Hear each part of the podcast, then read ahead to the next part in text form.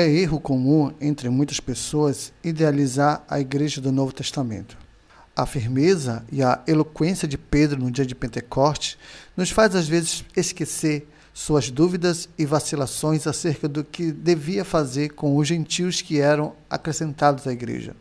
E o fato de que os discípulos possuíam todas as coisas em comum frequentemente gerava as dificuldades que essa prática acarretou como se pode ver no caso de Ananias e Safira, e na murmuração dos helenistas contra os hebreus, porque as viúvas deles estavam sendo esquecidas na distribuição diária, como está lá em Atos 6.1. Este último episódio, que se menciona como que de passagem em Atos, nos indica que já na igreja primitiva começavam a refletir algumas das divisões que existiam entre os judeus de Jerusalém. Conforme já mencionamos em reflexões anteriores, vários séculos a Palestina havia estado dividida entre os judeus mais puristas e aqueles de tendência mais helenizantes. Isto é, que se refere lá em Atos 6.1, ao falar dos gregos e dos hebreus. Não se trata aqui verdadeiramente de judeus ou gentios, pois ainda não havia gentios na igreja, segundo nos dá a entender mais adiante o próprio livro de Atos, mas assim trata-se de dois grupos entre os judeus. Os hebreus eram os que conservavam todos os costumes e o idioma de seus antepassados, enquanto que os gregos eram os que se mostravam mais abertos com relação às influências do helenismo.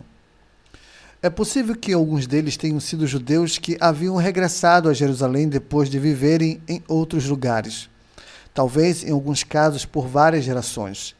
Em todo caso, a maior parte deles levavam nomes gregos e é de supor que, além do aramaico da região, falavam também o grego. Logo, a disputa a que se refere Atos é uma desavença entre cristãos de origem judaica, mas uns por assim dizer, mais judeus que outros. Como resultado deste conflito, os doze convocaram uma assembleia que elegeu as sete pessoas para servirem a mesas. O sentido exato desta função não está de todo claro, porém não há dúvidas de que os doze esperavam que os sete se dedicassem a trabalhos administrativos enquanto eles seguiam pregando. Mas duas coisas são notórias ao lermos todo o livro de Atos. A primeira delas é que os sete eram representantes do grupo dos gregos.